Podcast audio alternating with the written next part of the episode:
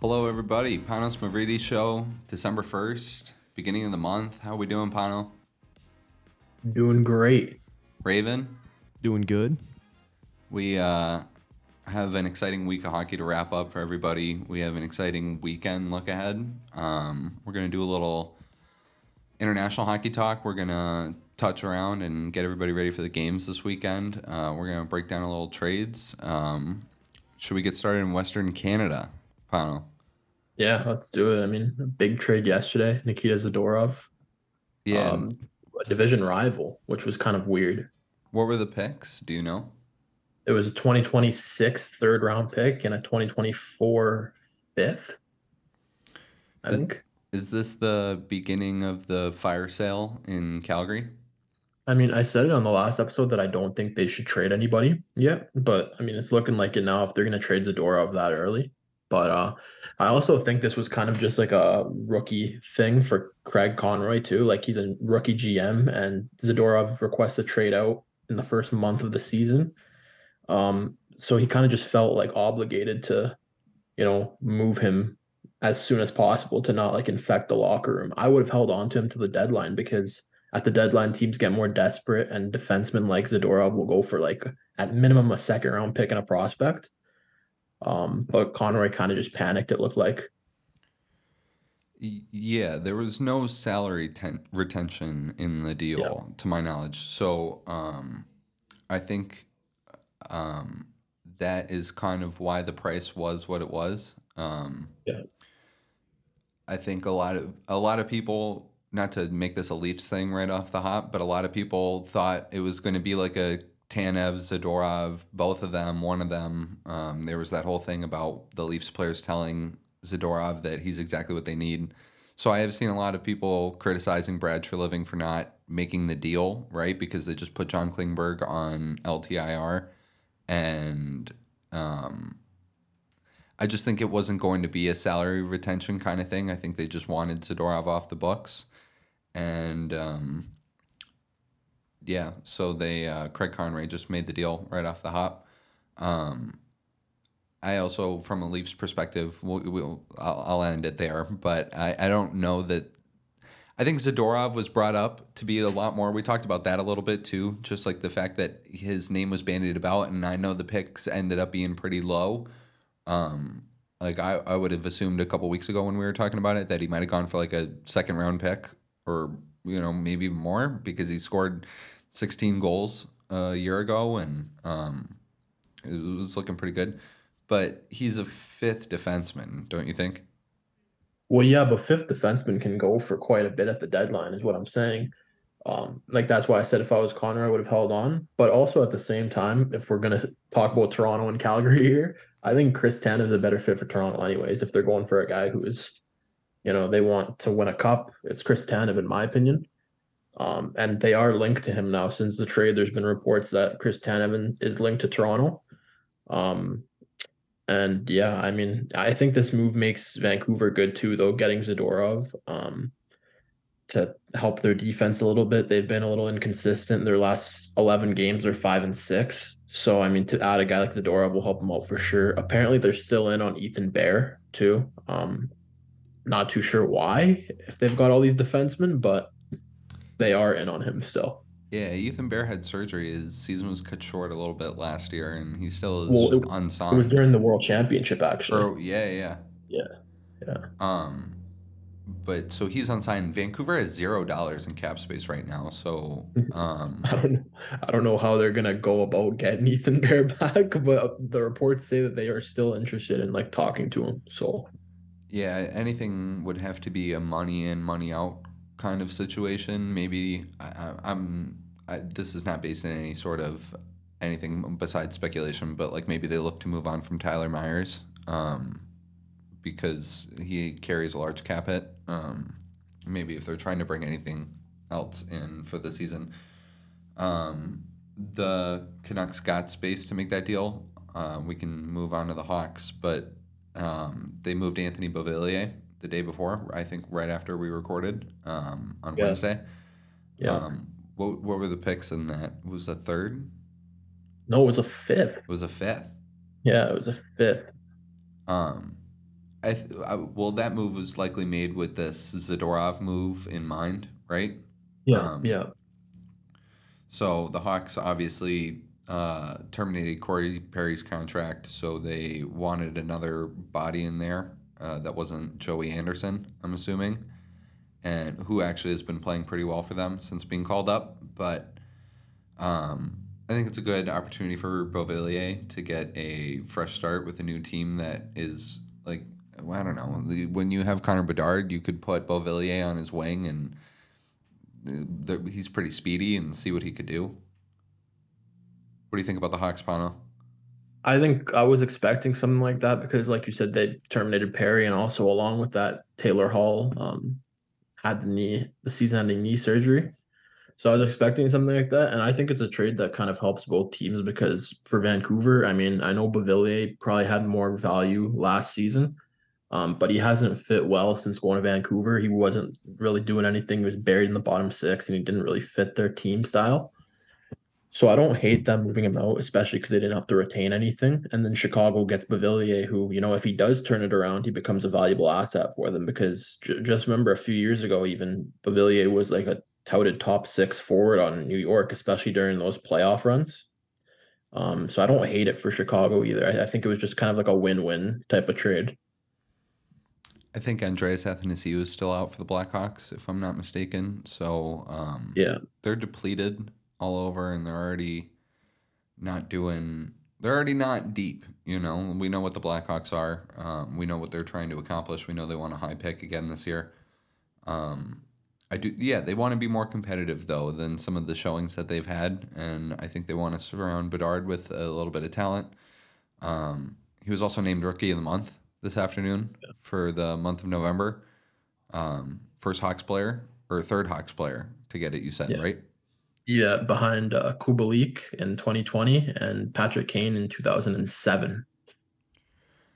Do you think he's really adjusted well to the? I know he's got the numbers and stuff, but they like a lot of the power play runs through him, and um, he- he's their top offensive option right now. So he's getting a lot of those looks and getting a lot of the touches that do end up hitting the back of the net. Not saying that he's like a secondary assist monster right now or something like that, but um, uh, he is small and he is kind of taking some physicality from him too and you can see he gets frustrated at times with things like the power play when it's not clicking um, what do you how do you think his adjustment has been to the nhl I mean, he started off pretty slow. I mean, a lot of people were chirping me for even saying, like, a few weeks ago, right before he kind of went off and started destroying the league, how he has been. I said he hasn't been a top five rookie this season. And then right after that, he had like a three goal game or something like that. So that kind of backfired on me. So since then, I think he's done well in adjusting. Like you said, he is the best uh, number one option on Chicago. But at the same time, when you're the number one option, that means that you're getting number one looks. Like all the team's top guys are going to be guarding you. So there's that as well. Um, I think he's been fine, especially considering how bad Chicago has been. I think he's done good. Um, and he's easily the best rookie right now, in my opinion. I mean, you got guys like like Logan Cooley, honestly, has benefited more off the power play than Connor Bedard, in my opinion. Like you see Logan Cooley, like 85% of his points are off of the power play, right? So Bedard has been doing good on and off the power play, in my opinion. yeah i also want to bring up on the hawks uh, lukas reichel's been turning it up as of late he's got goals in quite a few of his games and kevin korchinski has looked really solid um, there has been some chatter about do we send him to the world juniors and uh, like we talked about the Shane Wright thing. Um, who were we talking about that with? Was it Benson? Um, but uh, there is like has there's been a little talk about do we send Korchinski back? I think he's an NHLer on the Hawks blue line. They he he skates so well. They use him in all situations. They play him all the time. He uh, quarterbacks the top power play. Um, I don't think Kevin Korchinski is going anywhere. I mean, as a Canadian, I say send Bedard and Korchinski and everybody. Oh, send them all to the World Juniors, in my opinion. Canada's going to be able to field a good team even without those guys this year. Um, is there a trade that you think, or you know, again, we're not we're not going to sit here and speculate a whole ton, but is there something that you're looking at moving on or a player potentially moving being the next off the board. You know, we've seen Beauvillier move this week. We've seen Zadorov moved yesterday. Um, what do you see potentially next happening? Um, well, I mean, if Zadorov just got traded, I could see Chris Tanev being traded too. I know Chris Tanev hasn't requested a trade out like Zadorov, um, but Calgary traded one of their better defensemen and got nobody for now, you know. So that's why I'm saying like I could see them start to sell, but at the same time, Calgary just won, um, and they're they're in a I don't know if they're in a playoff spot or just barely out, but they're in the race. So, um, I don't know about that, but uh, you kind of put me on the spot here too. So all I can think of is like Chris Tanev and like uh, I don't think Lindholm or Hanifin get traded yet. I think they're more like a deadline trade if that happens. Um, is there any like I know I'm throwing you on the spot, but like, is there any like off the board kind of players maybe that you don't think maybe were in the forefront of our minds as far as players that could get moved. I, I have heard, I, I know Kent Johnson was brought back up by Columbus. Um, that's been kind of an in- interesting situation to watch play out. He ripped up the AHL in Cleveland after they sent him down. Um, and now he's back up with the big club. And um, I don't, I don't know. I, I am, you know, not to go back to the Leafs, but like Nick Robertson is, um, up with the big club and playing some big minutes with the with the team, and I think that might be a bit of a showcase to see if other team is interested in him. Um, you you don't you don't have anything else. You don't have the pulse on anything. It's too early on the season yet for like a off the board, in my opinion, because all these teams are still trying to figure out if they're playoff teams or not, and all the teams that know they're not playoff teams right now are the teams that we already know have are that are trading assets. You know, like we already know San Jose is going to try and trade a lot of their guys. That's not really off the board, but a lot of these guys are like they're still in the race for the playoffs and they're still trying to figure out their team identity. So I can't I don't think there's any off the board yet. Kent Johnson I could have seen, but now that he's called up, I don't think Columbus wants to trade him. Maybe he's frustrated with the team, but he's too young to like demand a trade out yet, you know. Do you think I mean they need a center. Do you think it works out with him? Like it should be fantastic there if you develop it right and you surround them with the right wingers, um, there's no reason that Kent Johnson and Adam Fantilli shouldn't be your one-two center punch for the next ten years in Columbus. Yeah, I mean, if they develop those guys right, Columbus is a contender pretty soon, like in the next few years, because they've got um Jiricek too on the defense.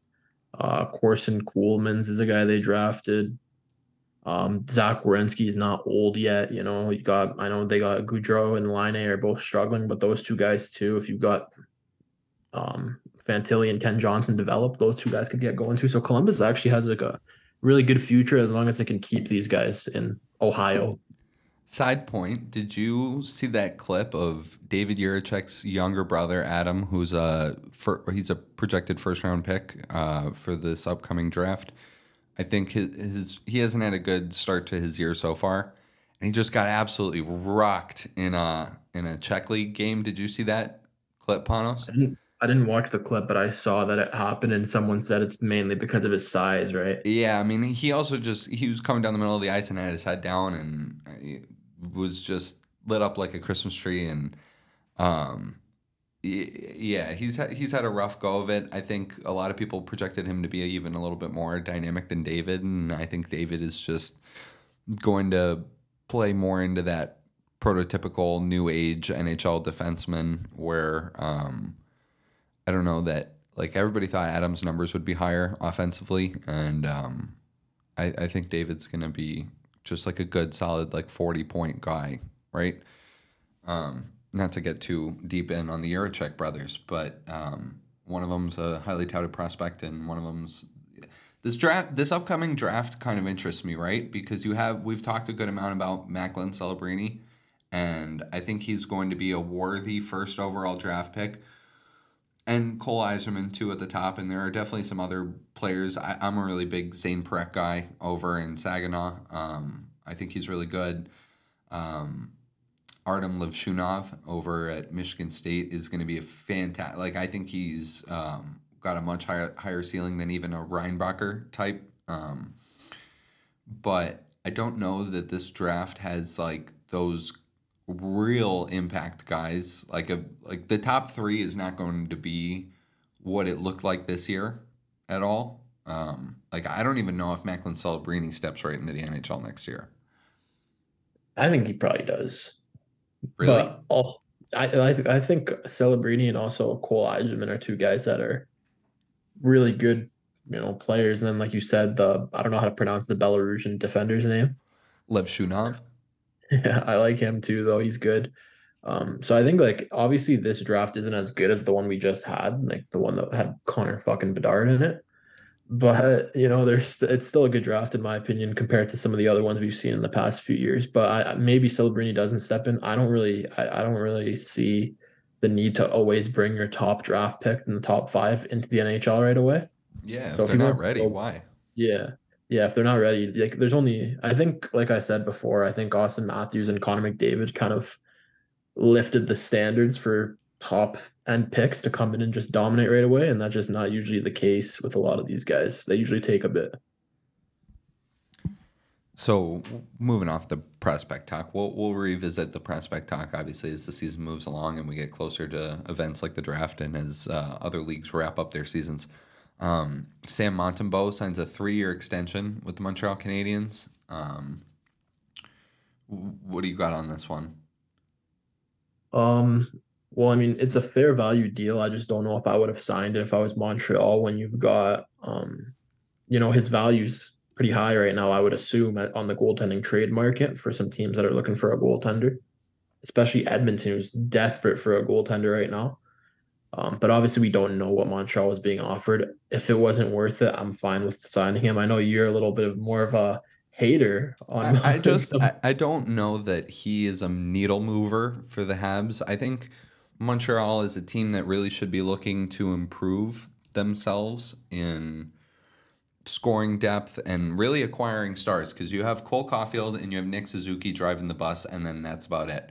Their defense is pretty suspect. I know they have guys that are playing really good like Guhle and Barron. Um, but like you got to get some big hitters in there. That's why I'm surprised they didn't. You know, not we're not going back to the draft, but the, I'm surprised they didn't go after Michkov right with that pick. Um, I'm not. I, I'm not a big Michkov guy. I can't even lie. we'll talk about him later, but um, I just I, I think they need a star. I think I I think they need a star. I think if like William Nylander really went to free agency, I don't know that it's totally off the board that they would try and go after a guy like that. Um, but I don't I, like they're like a first overall pick away, you know, from even being there for me. And um, to But if you let if you let Montembeault walk, what you've got, you've got an old Jake Allen who's you know inconsistent and old, and then you've got Cayden Primeau who we've seen nothing of yet. Really, he's he hasn't really shown anything yet. but then isn't the argument that none of them are the guy? None of them are the guy, but I'd rather a guy like Montembeault who has proven he can be a tandem guy. Um, whereas Allen is a tandem guy as well, but much older. And then Primo, in my opinion, I don't even know if he's an NHL backup. You know, you need to have goalies too, and especially with the, if the cap does end up going up, uh, even in the market now, Montembeault, whatever he got signed for, I think it was three point one five per is is a fine deal in my opinion. No, I, I agree. I, I just I I think I think it's a fair deal for a goaltender of his statistics and his caliber. I just I don't know what direction really the Habs are going in, and um, you you just want to see some improvement. I guess it.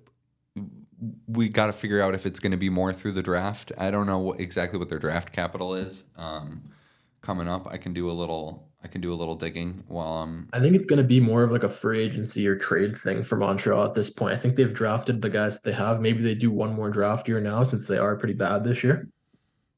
But I think Montreal wants to start winning games. I don't think they expect to be a playoff team right off the bat, but I think they want to start being more competitive, and I think they can be. But they do have to make some roster adjustments. Um, you know, like is Arber Xhekaj going to be on your defensive core if you're trying to win games more? I I don't know if he would be as much as it is fun to watch Arber Xhekaj just beat the snot out of people every night, I don't know if that's a guy you want on your defensive core if you're trying to win games. So Montreal's probably gonna have to tweak their roster this upcoming off season um, if they want to be a good competitive team. Uh, but I don't think the problem is Montembeault. I think that they just have to make some the right trades. Yeah, so I did find the Habs uh, picks. They have their first this year. They have two second round picks, two third, two a fourth, and two fifth. Next year they have two firsts. They have theirs in Calgary's. They have um, two seconds. Theirs in Pittsburgh's. They have two thirds. They have two fourths and a fifth. So they, you know, they, they do have quite a bit of draft capital. Um, they have been the team that goes after these players. I think it's a big loss that Kirby Dach too for them is um, out for the year, and um, you know the Hawks picked Kirby third, and he uh, really could be an impact. T- like he could be one of those players I'm talking about, right? Where he is just like a really electric guy and a star, and putting up good points for them that can and he can score often and create well for others and create room for others. Um, but you know, they made some of those other moves. Like they tried to do the same thing, but with Alex Newhook. Um, I think that's like a lower end. I, I guess personally, uh, wanting to see maybe some more trades in the NHL. Um, wouldn't it be cool if they went and got Trevor Zegras? That would be cool. I just don't think Trevor Zegras is available yet. But you know, you know, you know, he only has two points on the season, right? Yeah, I know. He's hurt though right now as well. Is he out of the lineup? Yeah, he's hurt. I don't know. But I, he, he does even in the 12 games that he's played, he has one goal, two points. yeah. He, he apparently like based off of what Ducks fans have told me, um, and also the analytics, he has improved his defensive game, which is not something you really associate Trevor Zegras with, his defensive game. But he has improved that, but his offense has obviously taken a massive hit, right? For a guy who's used to be pure offense, only having one goal, two points in 12 games or whatever it is. Why do you think that is? Um, maybe the fact that um, the contract talks took so long into the off se- or into the season too. Like they even came into training camp, I believe, right? Yeah, he missed training camp. Yeah. So there's that. Um, you know, probably some hostility between him and and uh, Pat Verbeek and Anaheim. You know, if it takes that long for you to get signed after the season he had, I would be pretty annoyed too if I was Trevor Zegras. Um, and also just like I said, like um, his maybe he's focused more on his offensive game. I mean, he got benched pretty early on in the season by Greg Cronin Yeah. because of a bad defensive effort or whatever. So maybe he's trying to fix that part of his game up, and it's just going to take some time to balance it out between offense and defense. The Ducks have lost eight in a row, right? Yeah, yeah. That's they're bad right now. They next take on uh, Colorado Saturday night. They host uh, the Avalanche on Saturday night, and um, that's going to be another tough one for them. Um, They probably are gonna lose that one as well. To be honest, like Anaheim has just been bad, and it's disappointing as a guy who you know I like Anaheim. I was hoping they would have a solid season this year, and they've just been really, really bad since their little start to the year.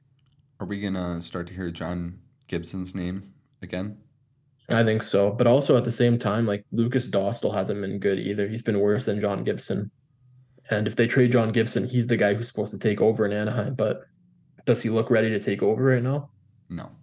You know, he had a really good start to the year. Again, he was probably the best rookie goaltender for the first like four games, five games of the season. I was like, okay, this is maybe his start to getting in the lineup for Anaheim more. And now he's like below 900, I think, right? Yeah, I would assume so. Yeah. Um, transitioning to another team that's struggling, uh, a team that we were both surprised to find out is languishing at the bottom of the NHL standings right now, the Ottawa Senators. Um, they have the fewest games played in the NHL by quite a bit. A lot of these, a lot of the teams are at like 22, 23, even 24, some of them. Uh, looking at UCBJ and Tampa Bay. Um, but the Senators have only played 17 games. Um, there is clearly frustration in Ottawa. Uh, there are have been calls for DJ Smith and his job. Um, the fans have been booing the team. Brady Tkachuk told them to stop that. Um, they had quite a feisty game against the Florida Panthers the other night in the battle of the Kachuk brothers that saw just everybody off the ice. And um, what, what's the state of the Senators? What are your where where are you taking stock of the Senators at this point in the season? Is this really what we should have expected going into the year, or not? Well, I just don't know how DJ Smith hasn't been fired yet, you know? Like how what else do you need to see from him? um, to fire him. I mean, let me check this right here. Let me search this up real quick because I saw a big Senators page, Everyday Sens. They said this stat that kind of took me by surprise of like how much leeway they've given DJ Smith. All right. So Dean Evason got fired by Minnesota. All right. He got hired on February 14th, 2020, and he had a record of 142 wins, 77 losses, 27 overtime losses. He qualified for the playoffs every single year, and he was still fired by Minnesota this year. DJ Smith has been Ottawa's coach since May of 2019. He has 128 wins, 147 losses, 32 overtime losses, and has never made it to the playoffs. Wow. So if Minnesota fired DJ Smith and they're in a less hockey market than Ottawa, Minnesota's a big hockey market too for America, but Ottawa, you know, is hockey crazy. It's Canada, it's Ontario. How is Dean Evason getting fired when he had that good of a record? He had more wins and one year less of being the coach than DJ Smith has in Ottawa. And DJ Smith is still here, and it looks like he's not going anywhere yet. I mean, I hope I'm wrong for Ottawa's sake because they need a they need a change. Do you think it's a it's a players thing? Like the players are like they're trying to make it not more on the guys, right? But they're like Brady Tkachuk is a very much of a, the type of captain where he's we- really wearing the responsibility of the losing and the poor start, and he takes a lot off of DJ. Um, is it like they're maybe hoping the players kick it into gear, or I think I think the players are just too comfortable in Ottawa right now. really? Like they just because it's just a young core. They know that a lot of them aren't going anywhere because they've already been locked up to these long big deals, and they're all young in Ottawa. So they're like they're kind of just comfortable where they are right now. That's why I think if you fire DJ Smith, that kind of forces their hand to like be like, shit, maybe we're not as comfortable as we thought we were. Like I, I want to see more from guys like anyone in their lineup, honestly. Like all their guys, uh, like they're good players, obviously. They have a lot of good players. I love Brady Tkachuk. I'm a big Brady Tkachuk fan. I think he's an amazing captain. I love Tim Stützle. Uh, big Jakob Chychrun fan, all those guys, but the entire team just like is so inconsistent. Like it's one night you could get a really good Ottawa Senators team, and then the next night you could get a really bad Ottawa Senators team. And I think that's partly due to DJ Smith, as much as the players don't want to say it. We shall see. They are in Columbus tonight, and then they host Seattle tomorrow. So those they should are- win both of those. Like that's they should win. Even if Seattle's a back to back game, they should win both of those pretty easily, in my opinion. I agree. We shall see. Um, so we'll wrap up the NHL talk here for the night with maybe the highlight of Thursday evening, which was Tristan Jarry scoring the empty netter in Tampa Bay, uh, sealing a 4 2 win for the Penguins that they really needed and actually wrestled from the jaws of defeat after being down 2 zip to a Tampa Bay team that, even though uh, they lost to Colorado pretty soundly when they went for that visit, uh, they've been playing a lot better since the return of Andrei Vasilevskiy. So, um, what, what do you got on Tristan Jarry, Pano? I mean, when Pittsburgh was down two nothing in the second period, it was, I believe, I sprinkled a little bit of a bet on a Pittsburgh money line, and Really? it ended up, yeah. So that was good. I think it was like plus four hundred when they were down 2-0, so that was pretty cool. Um, and then yeah, Tristan Jarry. I mean, I've been a big critic of Tristan Jarry for the last few years, mainly because I used to be a Penguins fan growing up, and uh, my final year of really following the Penguins fully, Tristan Jarry ended up selling their season away in the 56 game season where he passed the puck up center ice in the playoffs against the Islanders in that overtime game. So I've been a critic of him, but this season he's been one of the best goalies in the league. And then he goes and scores a goal, which is really sick. I mean, I told you this before we started recording too. Nedeljkovic and Tristan Jarry with a combined four professional hockey league goals. That's insane for goalies, uh, and they're a tandem in Pittsburgh. So probably the best goal scoring tandem in the league. Yeah, Nedel- Nedeljkovic was really excited for Jarry. You could tell on the from the bench reaction, and uh, that was a really cool moment. I uh, the first one in Penguins history too. So Yeah, um, Pittsburgh, Pittsburgh Penguins history. Pittsburgh Now Penguins history. Wilkes-Barre has three. Yeah, they do. Um, the Penguins currently sitting six from the bottom in the conference, um, or six in the wild card race. I guess is how the NHL likes to uh, list this out right now. Um, they're 11, 10, and 1. I think it's so tight right now. They have a, an important game uh, against the Flyers tomorrow on Saturday night, actually. And um, we'll we'll see what the we'll see what that matchup brings. I don't know if it actually has the same. Who would you say the Penguins' biggest rival is? Would you say it's still the Flyers? Like, do you think those games still generate that same buzz that they used to?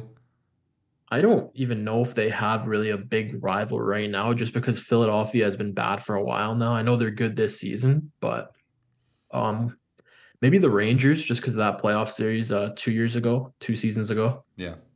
where the Rangers came back from three one. Penguins fans hate Jacob Trouba, um, and Igor Shesterkin. So What are your some What are some of your favorite rivalries in the NHL right now, or what do you right what- now, or yeah, or what are some rivalries that you see that you know maybe have taken form, newer ones, ones that are old that have uh, really been tough over the last few years? Because like you know some of these ones like Toronto, Montreal, I don't think it's not what it was. You know, it's not really Yeah. like I think they get up for it, but honestly, I think the Leafs get up more for the Sens these days. Like I think the Battle of Ontario is more of kind of a thing. Yeah. I mean, I liked uh, L.A. Edmonton the last few years. That has been always a really fun one to watch because those teams and fan bases just despise each other. A lot of history. Yeah. Um, for all time, for all time rivalries though, my favorite will always probably be Boston and Montreal. Like just I always remember back to that uh, playoff series where Dale Weise and Milan Lucic just wanted to actually kill each other. Like that was just such a fun series to watch. They used to hate each other, Boston and Montreal. Yeah, and there was a pretty memorable uh, Boston Montreal game earlier this season where the the Habs beat them for like the first Oh. time in a while. Yeah. too. Yeah, Um, so that was uh, you you can tell that they still get up for those. Um, I was listening to Jeff Marek pose a similar question about this, and his answer. Do you know what his answer was? what? It was Anaheim, Arizona, as the best That rivalry. actually, that actually, it's not the best rivalry, but that actually is an underrated. Like those teams also hate each other. they hate each other. Yeah, it was even better back when Arizona had Antoine Roussel and Anaheim had Nick Deslauriers too. Like they actually despise each other back then. But even the guys on the team now, like Liam O'Brien and um, they brought in Ross Johnston in into Anaheim, and they know Yeah, that. don't don't forget uh Troy Stecher and Trevor Zegras too last season. Oh yeah, oh yeah, that was a thing. All right, so we'll wrap up the NHL talk for tonight. Uh, we got two games on tap: Senators and Blue Jackets, and San Jose Devils. Then there's 13 games on tap for Saturday, five on Sunday. So Panos has a busy weekend ahead of him. Um, should be some good games. Are you looking out for anything in particular this weekend? I haven't looked ahead to the weekend games even yet, to be honest. But tonight's games are both kind of snoozers. I can't lie. Yeah, kind of a quiet Friday in the NHL with the. with That's how it usually games. is on Fridays. Yeah. Yeah. Um, so that's good. We'll move on. We uh, we are obviously, like we've mentioned, we're trying to bring light to different international hockey topics, uh, things going on in other leagues around the world with other national teams. Um, obviously, Panos and I are uh, closely related to uh, the situation with Greece and trying to get them up and running again um, to the full capacity that we believe they can. So um, we are obviously trying to always bring attention to the way people are trying to use hockey and grow hockey around the globe. Um, that being said, the Development Cup got announced, and that is a tournament that the IIHF puts on for a lot of these uh, associate member nations, basically countries that don't get to play in Olympic qualifiers because they don't have a rank in their country and some other qualifications. Um, what do we got? They don't have an Olympic. They don't have an Olympic sized rink in their country. All these countries do have rinks in their countries, other than I think Colombia. Um, but they like they don't have Olympic sized rinks. So um, yeah, we in this one uh, there will be seven teams in this one compared to five last year. Um, Liechtenstein, Brazil, Colombia, Argentina, Greece, Ireland, and Portugal are all going to be fighting in it. Um, so that'll be cool. It'll be fun uh, for these, you know, not hockey known countries. Like if I, whenever you know you hear someone say Brazil, Colombia, you're probably thinking soccer. You're not thinking hockey. So that'll be fun to see. Um, but yeah, it's the first time Greece will be icing a national team since 2013. So Yeah, it's really exciting. Um, it'll be cool to see how um, these countries stack up against each other, and we know it means a lot to the the teams that do get to play. Um, so it, we're gonna be we're gonna be closely following that, especially as it comes up at the end of April. Um, switching over, uh, we are also you know we, we have a tie to this situation too. Uh, the Chinese national team. You want to break it down for us a little bit, Panos? Yeah, so a Russian um a Russian news source reported that the Chinese national team is exiting out of the Channel Cup, right? The Channel One that? Cup. Yeah, the Channel One Cup. And also they're the reason for doing that is because they're basically changing around their entire national team and they're getting rid of the uh the players that were all imports from the last few years that were playing on their team. So all the guys like uh Jake Chelios, Brandon Yip. um, Brandon Yip, uh, the Foo brothers, I believe, will also be out. So all those guys who got their citizenships to play for the Olympics are no longer going to have those citizenships. Um, actually, I don't know if they're taking away the citizenships or if they're just like the eligibility to play for the national team. Yeah, Um, I, I, I don't know if it's exactly uh, because Kunlun has been playing out of Russia too since the Yeah. pandemic. They haven't been playing out of China. So I don't know if that's like a kind of thing where the naturalization part of uh, uh, living in the country, right? They're not actually living there anymore. They're living in Russia playing for the Chinese uh, team in the KHL. So it might have something to do with that. But the Chinese team is going to look a lot different. So they did pull out of the Channel One Cup. So um, They are still playing in the Olympic Games qualifiers though, and they also are playing in the Division 1B World Championship. So those are both going to be interesting to see how they do with a whole new roster. Uh, playing against like they're matched up against some pretty good countries just because of the fact that they've had those guys for so long now, helping them develop. Um, so it'll be interesting. Yeah, a friend of ours um, is head coach for the team too, so we'll Yeah. be uh, just cheering them on and Yeah. watching them. So happy to see that they're that they you know they brought in a good coach. They brought in a good Yeah. coach. So they were replaced in the Channel One Cup, and this is the Matvei Michkov subject that we can bring up earlier. I know you said you're not a big fan. I think he's a really, I think he's one of the better prospects outside the NHL right now. I think the Flyers hit a home run with this kid, and he's going to come in and be a, a bully for the Flyers in a short amount of time. Um, so they, it is pretty known in Russia that Matvei Michkov wants to come to the NHL, and I think come to the NHL sooner than the contract extension he had signed originally that was to keep him there. I think it was through 25 26. Um, I because of that, he is. He, I, we know how it goes with some of the players over there that once they express a desire to leave for North America, that they won't get opportunities either on their KHL teams as far as minutes go or uh, national team opportunities. So um, Matvei Michkov has been cut from the team Russia for the Channel One Cup, and the team that replaced the China team we mentioned earlier is going to be a team of VHL All Stars and Matvei Michkov is on the team for that. He's on the roster for that now. Um, do you have any thoughts there, Pano? Um, I I think it sucks because I would love to see Matvei Michkov on the Russian national team. I think he deserves to be there, considering there's not going to be any NHLers on that team, obviously. Um, but like I said earlier, I'm not a big fan of Matvey Michkov just because I think he's, he's a little arrogant. You know, like a lot of the stuff that happened around the draft, where he it's there was reports that like he basically forced his way to Philadelphia, um, through his draft interviews. I think like if you're a player in the draft, you go where you get drafted. You don't strategically place your way to where to go, especially with like him. Like before the draft, he was projected to be a top pick if you just ex- exclude the Russia fact, right? He was supposed to be like a top three pick. Everyone was putting him as a lock behind Bedard. Um, and then you know he finds a way to fall all the way down to Philly. I think at like seventh overall. Yeah. Was it? Yeah. So I mean, I I just don't like that uh, based off of the reports. And I also, you know, he's been doing great in the KHL, but uh, I just think like players like that are pretty hard to work with in the NHL. Roman Rotenberg is the name of the coach that uh, Michkov is having this disagreement with, and that cut him. And the other two teams in the Channel One Cup, just so everybody knows, are Belarus and Kazakhstan. So that uh, kind of kicks off part of the international hockey calendar. I'm also seeing here David Krejci has announced he will not play for Czechia at the World Championships, so he is officially retired. Retired. Um, I think we already knew that, but um, maybe there was a possibility that he was going to return for. He originally retired from the NHL. He was still going to apparently maybe sign in Czech to play one more year for the national team, but I guess he decided against that. Um, the PWHL, are you paying attention to this at all? Oh, the season hasn't started yet, but I saw they released the schedules.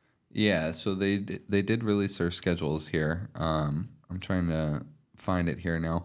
Uh, the season kicks off one one with uh, New York at Toronto. Um, I want I want to go to a game at some point this year. I don't know which city I, I'm gonna try and make it in. I had heard that they were gonna try and um, bounce some of these games around, like not just play in the cities that they were like that the teams play out of, right? Like they were gonna maybe Yeah. try and do some games in Pittsburgh and do some games in Chicago or do something, right? Like, um, but it doesn't appear that there are any games like that on the schedule so far. Um, they also are making cuts uh, for from teams now. Um, friend of mine is trying out for PWHL Ottawa. She survived the first round of cuts, so we're hoping she makes a team out there. Um, some big names actually. Samantha Ridgewell, a, a lot of goaltenders. You know, with a six-team league like this, and I'll let you jump in with some thoughts here too. But just like with a six-team league like this, there's only twelve goalie spots, right? So Yeah. maybe maybe 18 if you're carrying a third goalie, but that like it's hard, and you know, like so you think the national team women get spots right off like th- they're guaranteed the spots, right? Um like Yeah. that that class of goaltender.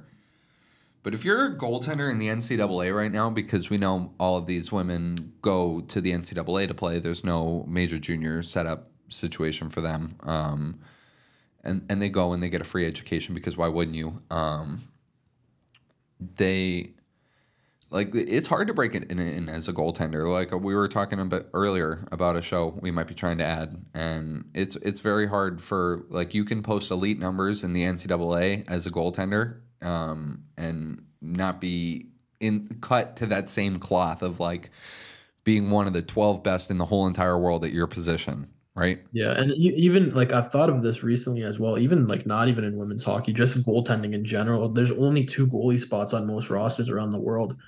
So like when you see a guy in the A in the ECHL as a forward, they're usually like actually supposed to be in the ECHL. But as a goalie, there's a lot of good goalies that play ECHL hockey just because of the fact that there's not many spots available above that. So uh, that's just a thought I've had recently as well, which is funny you brought that up. It's just like there's so little spots for goalies that it makes it that much harder to actually make it to the highest levels.